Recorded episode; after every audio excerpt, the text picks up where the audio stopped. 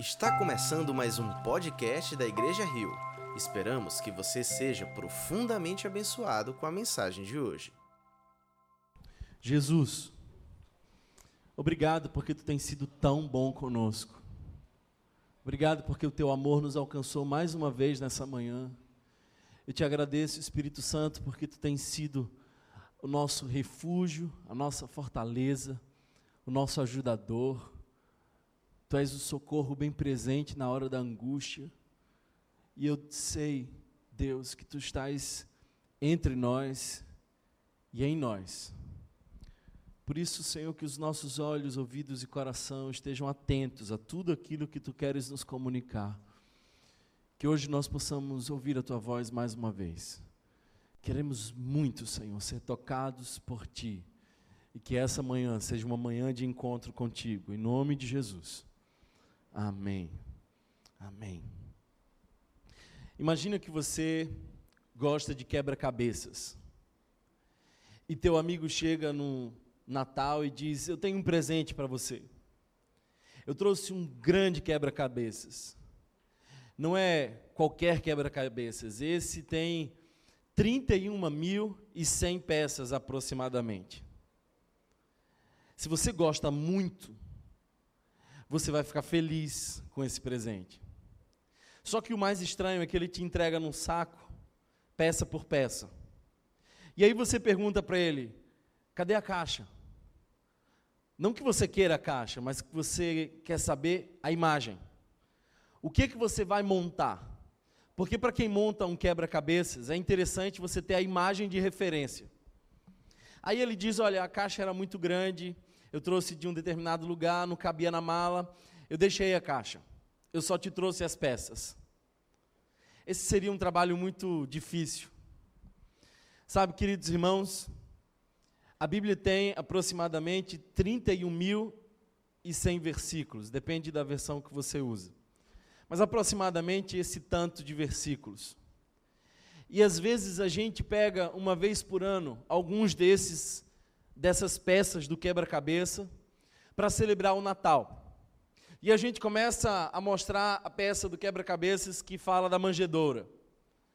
Aí a gente pega uma outra peça que fala dos anjos. E a gente começa a falar de Maria, de José. E é claro que você enxerga a imagem dentro dessa peça, mas essa peça perde um pouco do sentido se você não entende a imagem de referência. Hoje eu quero falar sobre o Natal, mas dentro da imagem de referência. Por isso, eu vou mais uma vez, como na semana passada, não me deter aos relatos de como aconteceu o advento, mas eu quero ir com você a Gênesis e a Apocalipse. Porque para se entender o Natal, há de se entender toda a história. Então nós vamos começar por Gênesis. E Gênesis capítulo de número 3, versos 14 e 15. Hoje eu quero falar sobre a história por detrás da história. Eu quero levar você a olhar para o Natal de uma outra perspectiva. Não dos relatos que todos nós já conhecemos, da visão de alguém de baixo para cima, mas eu quero levar você a olhar por trás dos bastidores, a conhecer os cenários do Natal por alguns ângulos que a Bíblia nos permite enxergar que não foram acessíveis a José, a Maria, que não foram acessíveis a, aos que foram adorar a Jesus na manjedoura. Os pastores tampouco viram esses bastidores do Natal.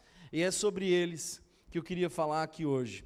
Por isso, Gênesis capítulo de número 3, verso 14 em diante. Então o Senhor Deus declarou à serpente: Uma vez que você fez isso, maldita é você entre todos os rebanhos domésticos e entre todos os animais selvagens.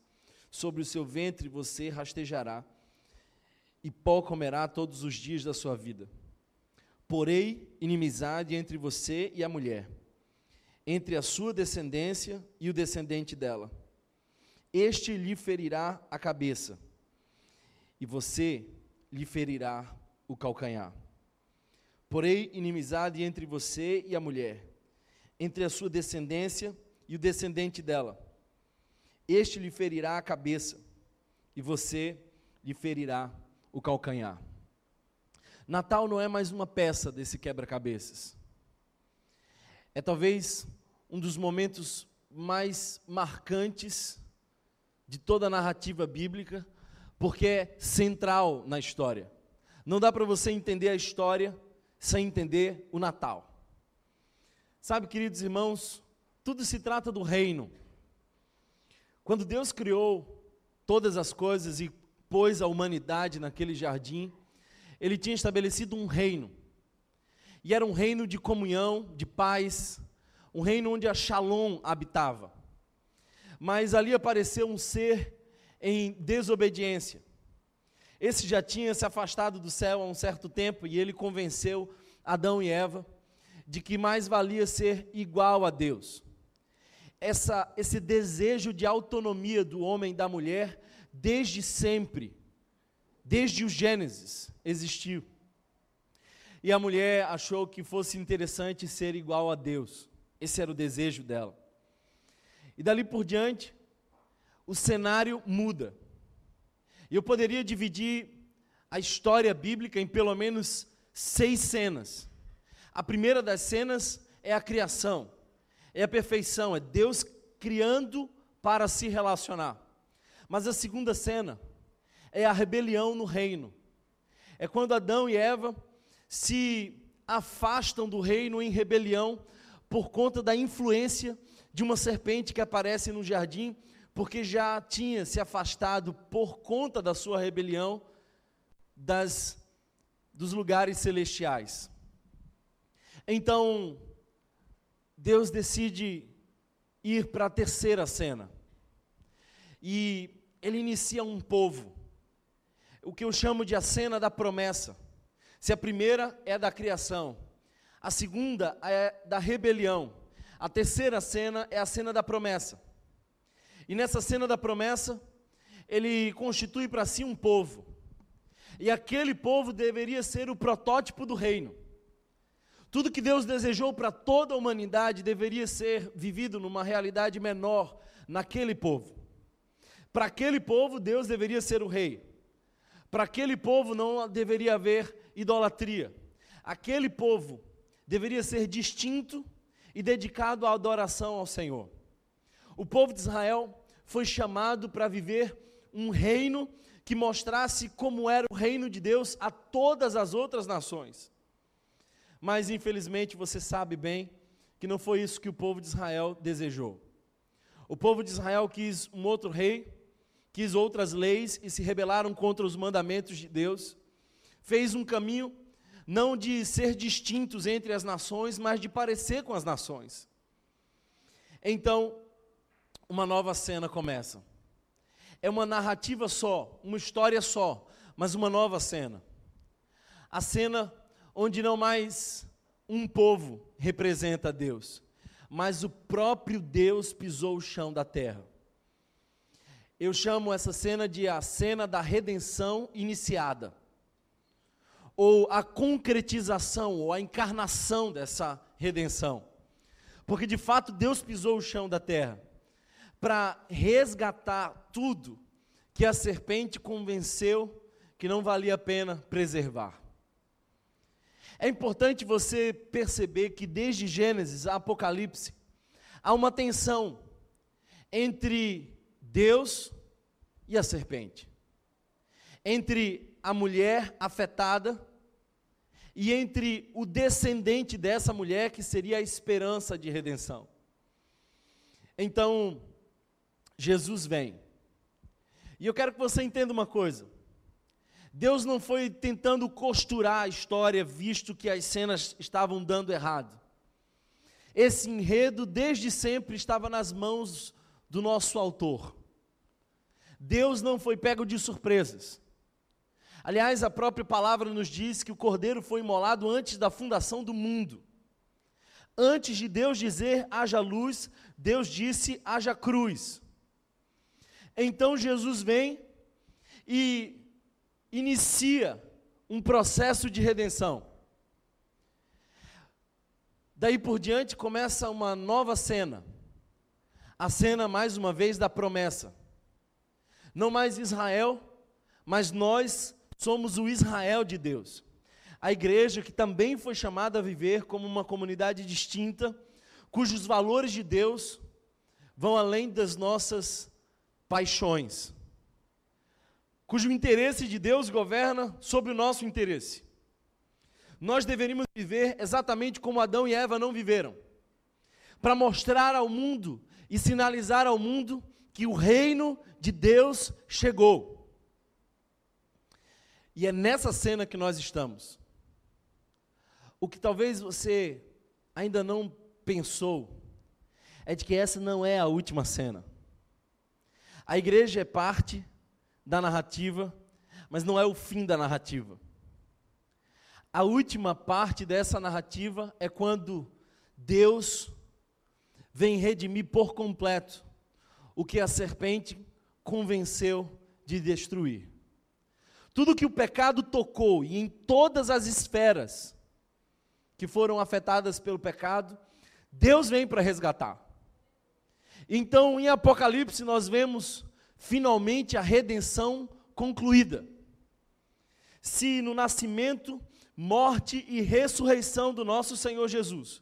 Nós vemos o projeto de redenção iniciado em Apocalipse, nós vemos o projeto de redenção concluído, porque novos céus e nova terra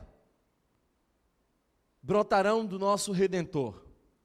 E ali não haverá mais morte, não haverá mais choro, porque serão feitas novas todas as coisas, assim como era no Gênesis será na nova cidade. Com uma diferença. No Gênesis, nós tínhamos apenas um casal, os nossos ancestrais. Mas em Apocalipse nós temos uma cidade, e uma cidade santa e redimida. Quando nós olhamos para esse texto que acabamos de ler no Gênesis, nós vemos a esperança do Natal. Nós vemos a promessa de que a história não terminaria com a queda de Adão e Eva. Então Deus olha para a serpente e diz: Não vai ficar assim. Eu sei como termina essa história. E Deus diz para essa serpente: Olha, porei inimizade entre você e a mulher, entre a sua descendência e o descendente dela. Enxerga aqui o singular, é um descendente. Este lhe ferirá a cabeça, e você lhe ferirá o calcanhar. Por que havia essa inimizade? Talvez essa seja a primeira pergunta que vale a pena responder aqui. Porque a serpente contribuiu para desfazer a relação entre o homem e Deus. Então há uma inimizade. A Bíblia diz que na primeira cena na criação tudo era perfeito, Adão e Eva se relacionavam de igual para igual com Deus. Eles entravam na presença de Deus, andavam nus e não se envergonhavam. Deus é um ser pessoal. Deus é um ser que tem interesse em se relacionar com o ser humano.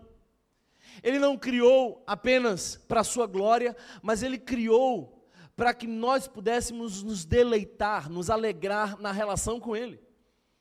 Adão e Eva eram plenamente felizes até que essa serpente convenceu Eva do contrário. Nós somos o tempo inteiro tentados pela serpente. E o discurso da serpente ainda é o mesmo. O discurso da serpente ainda diz: será que aquilo que Deus te prometeu é realmente verdade? Você percebe que nós estamos o tempo inteiro duvidando das promessas de Deus? Se não, veja, uma das marcas da nossa sociedade é a ansiedade.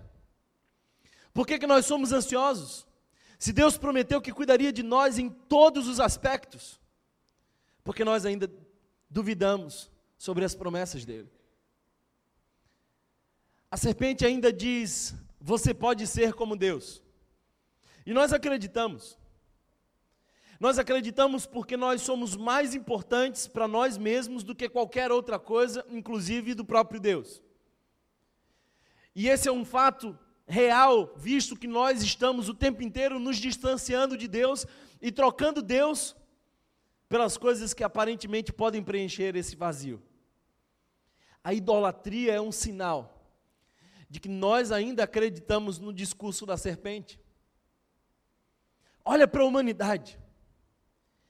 Nunca esse povo foi tão vazio e nunca se buscou tantos diversos recursos para preencher uma alma que não encontra satisfação em outra coisa senão naquele que a fez, no seu Criador. Porque o ser humano tem um vazio do tamanho de Deus e nada pode preenchê-lo a não ser o próprio Criador. Essa foi a realidade que Blaise Pascal encontrou é a realidade que Agostinho percebeu, e a realidade que qualquer psicólogo ou de qualquer outra pessoa que honestamente olha para human, o humano percebe. Nós somos seres faltantes. Desde a primeira cena, nós não experimentamos mais a plenitude.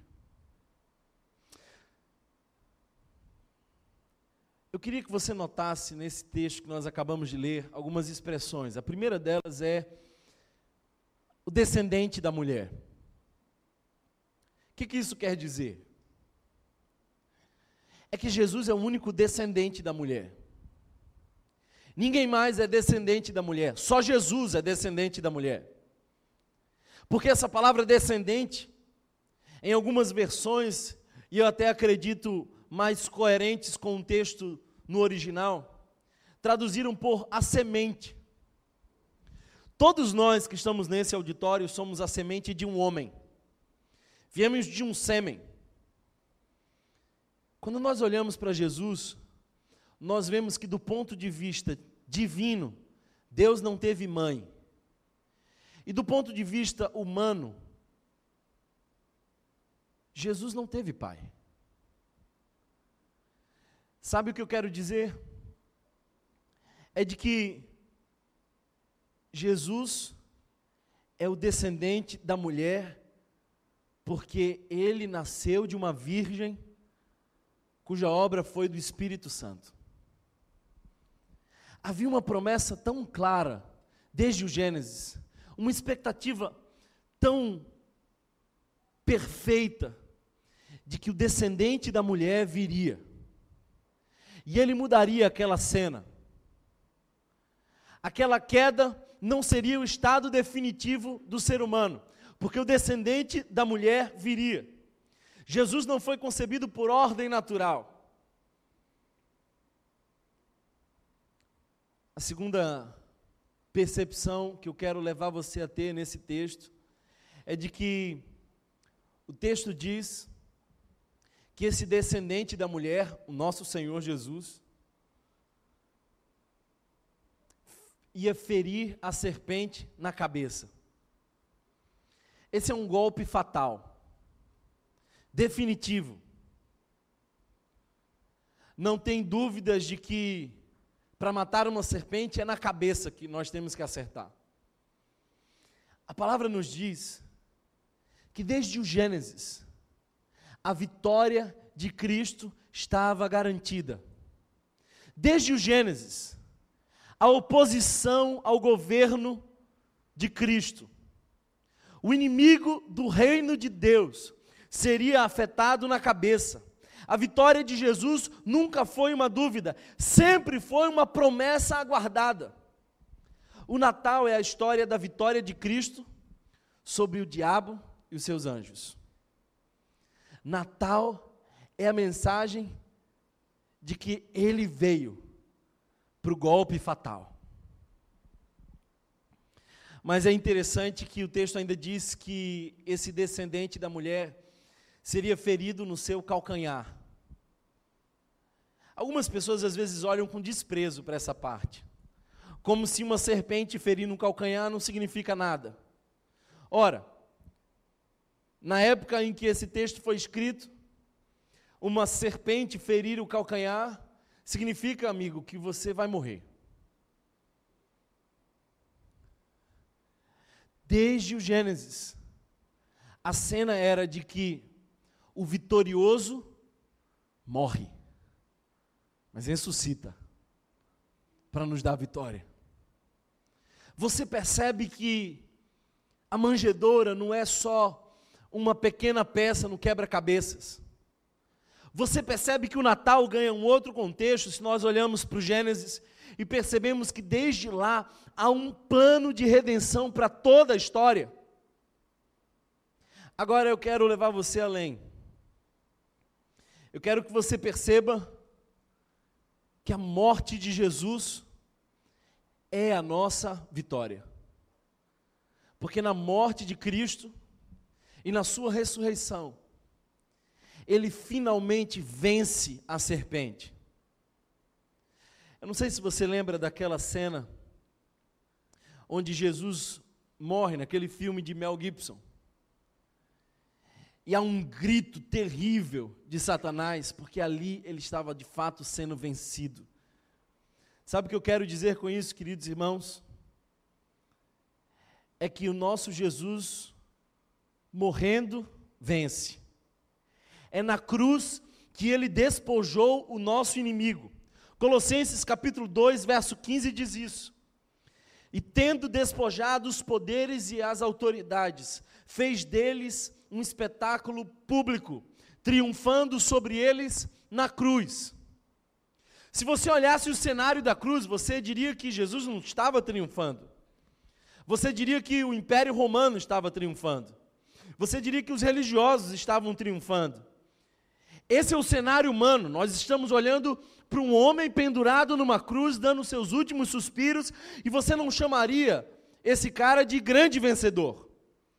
Mas se você vem para trás dos bastidores da história, se você entende a imagem, você ressignifica a peça no quebra-cabeças. Jesus foi ferido no calcanhar porque a sua vitória e a nossa vitória dependia da morte dele. Por isso Deus permitiu que ele fosse ferido no calcanhar. Eu gosto dessa expressão de Paulo aos Colossenses, porque ele diz que na cruz, Cristo Jesus despojou os poderes e as autoridades. Essa palavra talvez não lhe seja familiar, mas é basicamente a expressão de que na cruz Jesus venceu os poderes das trevas e as autoridades e eles tiveram que baixar as suas armas. Sabe quando alguém está rendido e então ele tem que baixar as suas armas e colocar no chão? porque não há mais nada a ser feito. O que o texto está dizendo é que na cruz do Calvário, nosso Senhor Jesus fez isso com os poderes e as autoridades. Na cruz do Calvário, Jesus disse para a serpente: perdeu. A morte morreu na morte de Cristo. Você entende que essa peça que nós celebramos sempre no final do ano, não é só uma peça, mas uma importante parte da narrativa bíblica de que ele nasceu para morrer e vencer a morte e nos dar vitória. Agora, se já não está complicado bastante você me acompanhar, eu queria convidar você a Apocalipse. Vamos para o outro lado. A gente leu o começo, agora a gente vai ler o fim. A gente viu a promessa de como seria. Agora nós vemos a conclusão de todas as coisas. Apocalipse, capítulo de número 12, verso 1 em diante. É importante você saber, queridos irmãos, que do, do capítulo 1 ao 11, João, preso na ilha de Pátimos, recebe visões acerca do fim das coisas. Aliás, a palavra apocalipse é a palavra revelação, é o fim das coisas. E o que João começa a descrever até o 11 capítulo é a introdução do fim. Mas eu ousaria dizer que esse décimo segundo capítulo é o resumo. E olha que preciosidade. Os cristãos estavam sendo perseguidos. João está preso na ilha de Pátimos. A igreja primitiva sofre terrivelmente. São queimados vivos, são degolados por crerem em Jesus. E aí Deus mostra a João como essa história termina. Deus mostra a João, talvez para dizer: olha, fica tranquilo, porque você está vendo uma peça desse quebra-cabeças, mas eu quero te mostrar toda a imagem do quebra-cabeças. Verso 1 diz assim: Apareceu no céu um sinal extraordinário. Uma mulher vestida do sol, com a lua debaixo dos seus pés e uma coroa de doze estrelas sobre a cabeça. Eu quero ir devagarzinho com você, afinal de contas, nós estamos em Apocalipse. E o negócio começa a ficar um tanto complexo. Uma mulher vestida do sol. Que, que história é essa? Talvez a primeira pergunta que você me faça é: que mulher é essa? Queridos irmãos, se você for ler os comentários bíblicos, vocês vão ver diversas opiniões sobre esse texto. E eu ousaria dizer que a maioria dessas opiniões estão corretas, embora divergem. Porque quando nós olhamos para Apocalipse, nós não podemos olhar como imagens estáticas. Talvez a nossa nosso impulso hermenêutico é dizer o que, que isso significa. Mas esses símbolos não têm um significado apenas. Essas referências e esses símbolos têm em diversos contextos diversos significados. Então, é possível dizer que essa mulher é Eva. Essa mulher representa a humanidade. Essa é a natureza humana. Porque vem dela a nossa salvação. Também é possível dizer que é Maria, uma expressão dessa humanidade. Mas antes disso, me parece muito coerente dizer que essa mulher é o povo de Israel. E aliás, talvez essa seja a ideia mais forte do texto, porque quando nós observamos o texto, nós vemos que ela tem 12 estrelas, uma clara referência às 12 tribos de Israel. Quando nós olhamos, por exemplo, para o sonho que José teve, o sonho que José teve falava sobre 12 estrelas que eram os doze filhos de Jacó. Então é possível entender que esse que nasce vem do povo de Israel. E essa mulher é também o povo de Israel. Mas por que, que ela está vestida do sol e a lua debaixo dos seus pés? Porque esse não é apenas um evento histórico, esse é um evento cósmico. Você não tem ideia do que isso significa. Na noite de Natal, todos os seres celestes olhavam para aquela manjedoura. O inferno inteiro olhava para aquela manjedoura. Todos os astros do universo estavam alinhados olhando para aquela manjedoura. Não é apenas a expressão de um menino esquecido. Talvez ele é pouco notado pelos homens. Mas é de tal forma marcante o seu nascimento que uma estrela brilha para guiar. A presença do nosso Senhor Jesus tem um impacto cósmico. O fato é que quando ele morre há um terremoto e o sol se esconde. Porque a presença do nosso Senhor Jesus tem um impacto cósmico. Alguém está entendendo a minha palavra aqui hoje? Não é apenas o menino, é o Senhor do universo. Verso 2 diz: Ela estava grávida e gritava de dor, pois estava para dar à luz. Aquela cena romântica que a gente conhece tão bem. Maria olhando, sublime, serena. Não, não foi bem assim. Não tinha, eu não sei se você sabe disso, alguém para anestesiar. Não sabemos nem se tinha uma parteira para ajudar. Jesus nasce num ambiente de desespero, de improviso, de incertezas. Aí eu quero que você vá para o verso 3 e perceba uma outra realidade que você até então nunca percebeu no Natal.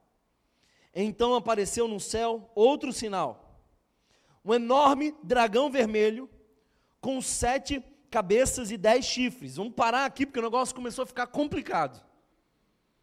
Por que, que é vermelho? Os, os teólogos, os estudiosos vão dizer que essa é uma figura, uma cor que apresenta talvez o potencial destrutivo desse desse dragão. É alguém que pode causar muitos males, provocar derramamento de sangue. E se você não lembra, o contexto de Jesus, esse menino que nasce, é também o contexto de muitos meninos que morrem. Porque, não sabendo as autoridades quem era o Messias, baixaram um decreto para matar geral. Esse é o dragão vermelho. E ele tem sete cabeças, uma expressão para conhecimento, para sabedoria. E dez chifres. O chifre aqui, muito provavelmente, aponta para poder.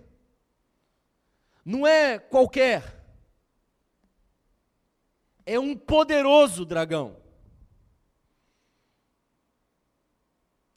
Agora, que dragão é esse e o que é que ele faz? Olha o verso 4. Sua cauda arrastou consigo um terço das estrelas do céu, lançando-as na terra. Presta atenção aqui, porque a palavra estrela aparece. Mas no contexto da mulher, é uma referência às doze tribos. Mas no contexto do dragão, ninguém mais está falando de doze tribos estão falando de uma terça parte de estrelas, uma referência clara aos anjos que caem. Percebe como os símbolos no Apocalipse vão mudando. De acordo com o contexto, um elemento pode trazer um outro significado. Nós sabemos de quem o texto está falando. Porque essa cauda arrastou um terço das estrelas um terço dos anjos, lançando-os na terra.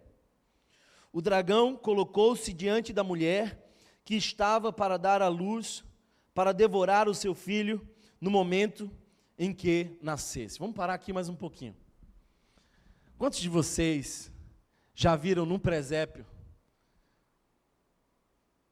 a ovelhinha?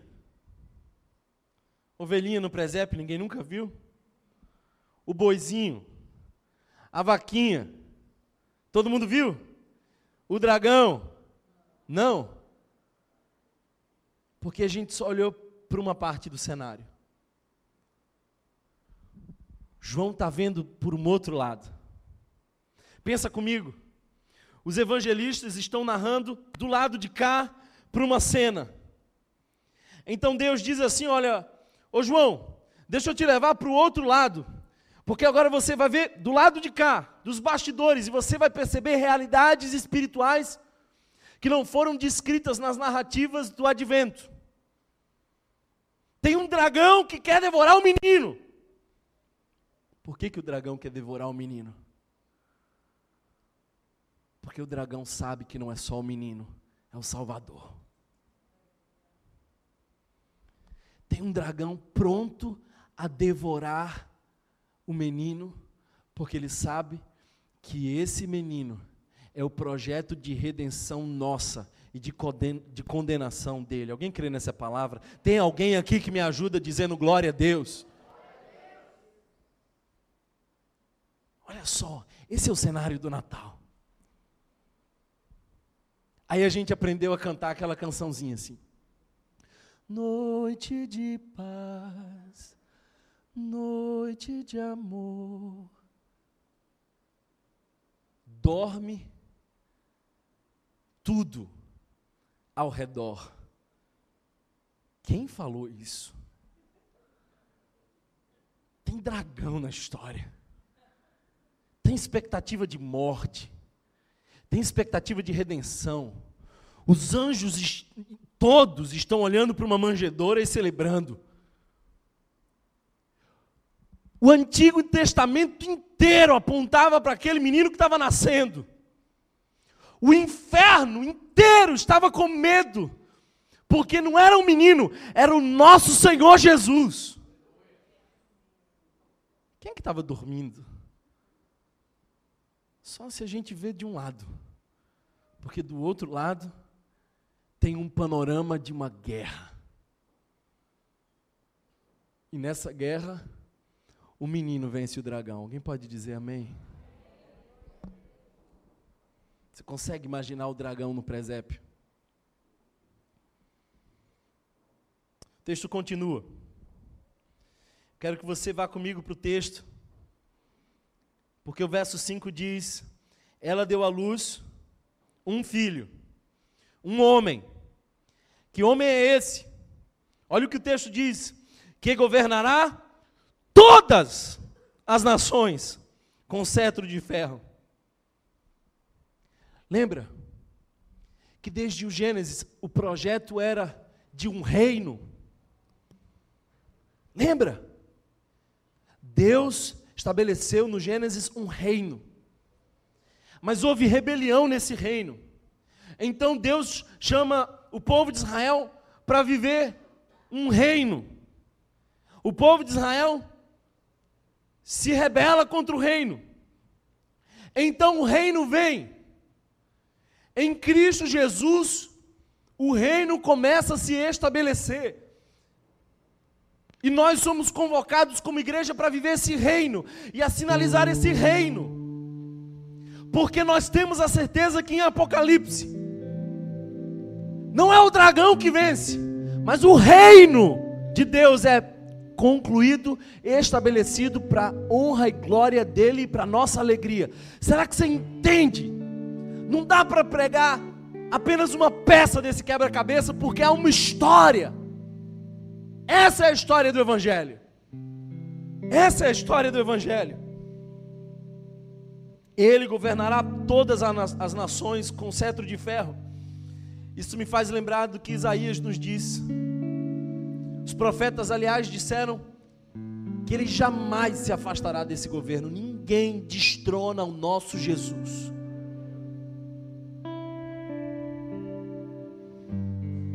Aí João dá um salto.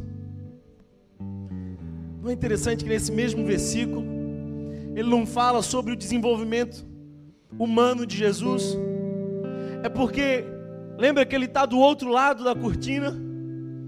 Então ele diz que esse menino nasceu, era um homem que governa as nações com cetro de ferro. E ainda no, mesmo verso ele diz: Seu filho foi arrebatado para junto de Deus e de seu trono. É de lá que o nosso Senhor governa. Ele foi arrebatado, ele não está preso numa tumba. Ele vive. A ressurreição do nosso Senhor Jesus é real. Ele não somente nasceu, ele venceu a morte. A mulher fugiu para o deserto para um lugar que lhe havia sido preparado por Deus, para que ali sustentasse durante 1260 dias. A gente não tem tempo para falar sobre isso, mas é muito provável que, esse, que essa expressão da mulher já tenha mudado de significado. Aqui nós já temos uma referência aos crentes, que são sustentados no deserto. O texto continua dizendo no verso 7: Houve então uma guerra nos céus, Miguel e seus anjos lutaram contra o dragão, e o dragão e os seus anjos revidaram. Esse é o contexto do Natal. Canta aí, noite de paz. O que João está vendo é uma guerra no céu. Mas eu quero te dar a melhor parte dessa notícia. Porque o texto diz assim: Mas estes não foram suficientemente fortes, e assim perderam seu lugar nos céus. O grande dragão foi lançado fora. Ele é a antiga serpente chamada Diabo ou Satanás, que engana o mundo todo. E ele e os seus anjos foram lançados fora. Thomas, quando aconteceu essa luta? Não dá para perguntar isso olhando para Apocalipse. Porque lembre-se, as realidades eternas não se medem no tempo. Essa luta aconteceu para além do Cronos. O que nos importa aqui não é saber quando, mas como terminou essa luta. E a vitória foi dada ao Senhor. Agora, agora nós temos uma clara referência ao Gênesis capítulo 3, porque nós temos a mulher, nós temos o descendente da mulher, mas nós temos o dragão, que aqui o verso nos diz que é claramente a serpente. Mas o que eu queria que você entendesse de maneira muito mais clara, no verso 10 em diante. Então ouvi uma forte voz dos céus que dizia: Agora veio a salvação. Agora quando? Agora no Natal. Veio a salvação. O poder e o reino. A Bíblia não é a história da igreja. A Bíblia é a história de um reino que desde o Gênesis a Apocalipse vive uma grande tensão por conta da rebelião dos homens. Mas Deus governa o reino e há de restaurá-lo por completo. Agora veio a salvação, o poder e o reino do nosso Deus e a autoridade do seu Cristo, pois foi lançado fora o acusador dos nossos irmãos. O que, que o diabo faz? Qual é a função do diabo? Acusar. Você já ouviu inúmeras vezes isso? Você não serve. Você é fraco. Você é pecador demais. Você é pequeno demais. A voz do diabo o tempo inteiro acusa os irmãos. Nós somos os irmãos. Nós somos esses irmãos. Ele é o acusador. Que os acusa diante do nosso Deus, dia e noite. Você consegue imaginar essa cena? Essa é uma fatia da eternidade. Lembre-se, eu estou falando de uma imagem por trás da cortina. É o Natal de uma ótica que você ainda nunca viu. E tem uma voz que ecoa lá do céu dizendo: Ei, Thomas não. Ele, Thomas, de jeito nenhum. Ele não pode. Você sabe que ele não pode, hein? Porque você sabe que ele fez isso e aquilo e aquilo outro e também fez aquilo outro. E a história dele é marcada por aquilo e por aquilo também.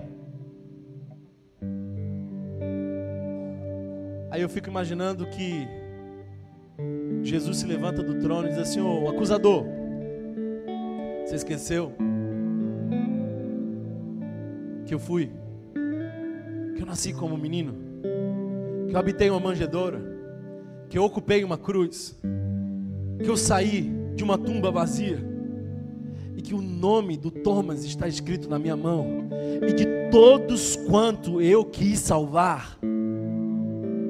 Então cale-se, acusador, porque a salvação dele e de todos os irmãos não depende da performance dele, mas da minha graça e do que eu fiz na cruz. Alguém recebe essa palavra aqui hoje? Aí o verso 11 diz assim: Eles o venceram pelo sangue do Cordeiro. Ué, não foi o Cordeiro que venceu? Lembra de Davi? Davi entra na luta contra Golias e o povo de Israel sai vitorioso. Será que você não entendeu que tudo aponta para Cristo? Cristo entrou contra a morte, mas nós é que saímos mais que vencedores pelo sangue do Cordeiro. Não, nós também vencemos o dragão sem lutar. Vencemos o dragão pelo sangue do Cordeiro e pela palavra do testemunho que deram diante da morte. Eu gosto disso. O testemunho que deram diante da morte. Uma igreja que não testemunha, é uma igreja que não entendeu o Natal. Uma igreja que não entendeu o Natal é um ajuntamento evangélico. Não é a igreja do nosso Senhor Jesus. A igreja de Cristo não hiberna. Ela está o tempo inteiro dando testemunho diante da morte. E olha o texto, olha a palavra não amaram a própria vida. Não amaram a própria vida. Lembra do Gênesis? Lembra do Gênesis? Adão e Eva amaram a própria vida. Então eles sacrificaram relação com Deus para ser como Deus. Mas a sua igreja, que entendeu o sentido do Natal e que venceu pelo sangue de Cristo, dá testemunho. Essa é a primeira característica. Mas segundo, eles não amam a própria vida. Eles se entregam. Cada vez que eu vejo um homem e uma mulher dedicados ao serviço do Senhor, testemunhando o reino de Deus, percebo que ali está alguém que entendeu os bastidores do Natal. Queridos irmãos, você foi salvo para testemunhar e amar mais a Deus do que a sua própria vida. A tua relação com Deus é muito mais importante do que a tua presença terrena aqui. E João sabia disso porque ele não amou a sua própria vida mais do que a relação com Deus. O cenário da igreja primitiva era de homens e mulheres que diziam: Pode me matar, mas eu não abro mão de testemunhar do meu Cristo. Eu estou cansado de crentes covardes que trocam a presença do Senhor Jesus por qualquer proposta do inferno que se convencem com qualquer discurso da serpente, que ainda não entenderam que o Natal é a vitória do menino sobre o dragão. Que a mensagem do Natal é a história de que o menino nasceu para morrer e pelo sangue dele nós vencemos.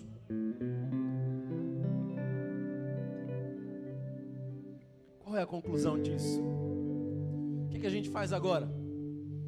Thomas, eu entendi esse negócio.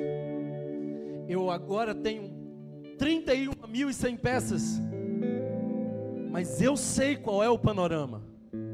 Eu entendi o reino de Deus. O que, que eu faço agora?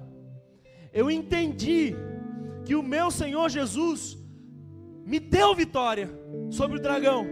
O que, que eu faço agora? Vou te dizer o que, que você faz agora. Verso 12.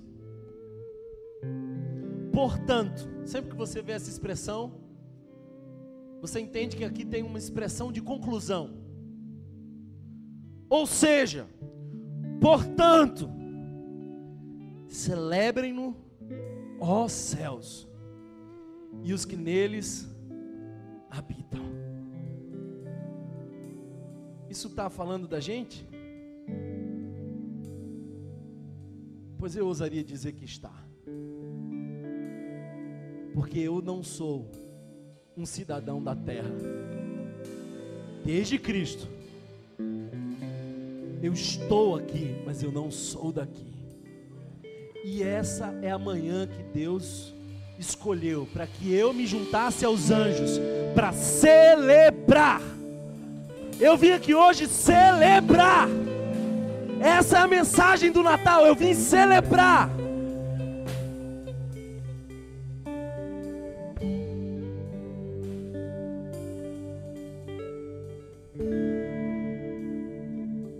Mas ai da terra e do mar, pois o diabo desceu até vocês. Ele está cheio de fúria, pois sabe que lhe resta pouco tempo. Sempre que o diabo aproximasse de você para dizer por que, que você não é digno, você vai dizer: Você não conhece a história, dragão? Você não sabe que desde o Gênesis a tua derrota foi decretada? Você esqueceu que o menino Jesus nasceu e ele nos deu vitória pelo sangue dele, e por isso nós testemunhamos, e por isso nós não amamos mais a nossa vida do que a mensagem do Evangelho. Você esqueceu disso, dragão? Eu sei porque você se preocupa tanto com a igreja, porque você sabe que resta pouco tempo para você. Sempre que o diabo tentar lembrar você dos seus pecados, você precisa lembrá-lo que ele já está condenado, mas você já está salvo. Será que você pode ficar de pé e glorificar o Senhor?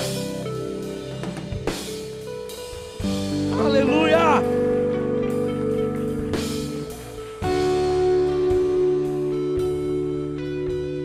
É nisso que nós cremos, essa é a mensagem do Natal. Essa é a mensagem do Natal. Natal não é a mensagem de um menino discreto, esquecido numa manjedoura. Natal é a história de que Deus veio implantar definitivamente o seu reino e que venceu o dragão, nos, nos, dando vitória pelo seu sangue.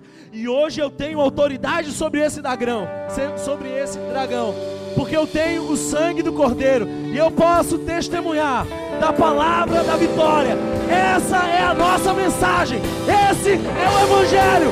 Esse é o Cordeiro de Deus que tira o pecado do mundo. Aleluia! Se você foi abençoado por essa mensagem, compartilhe com alguém, para que de pessoa em pessoa alcancemos a cidade inteira.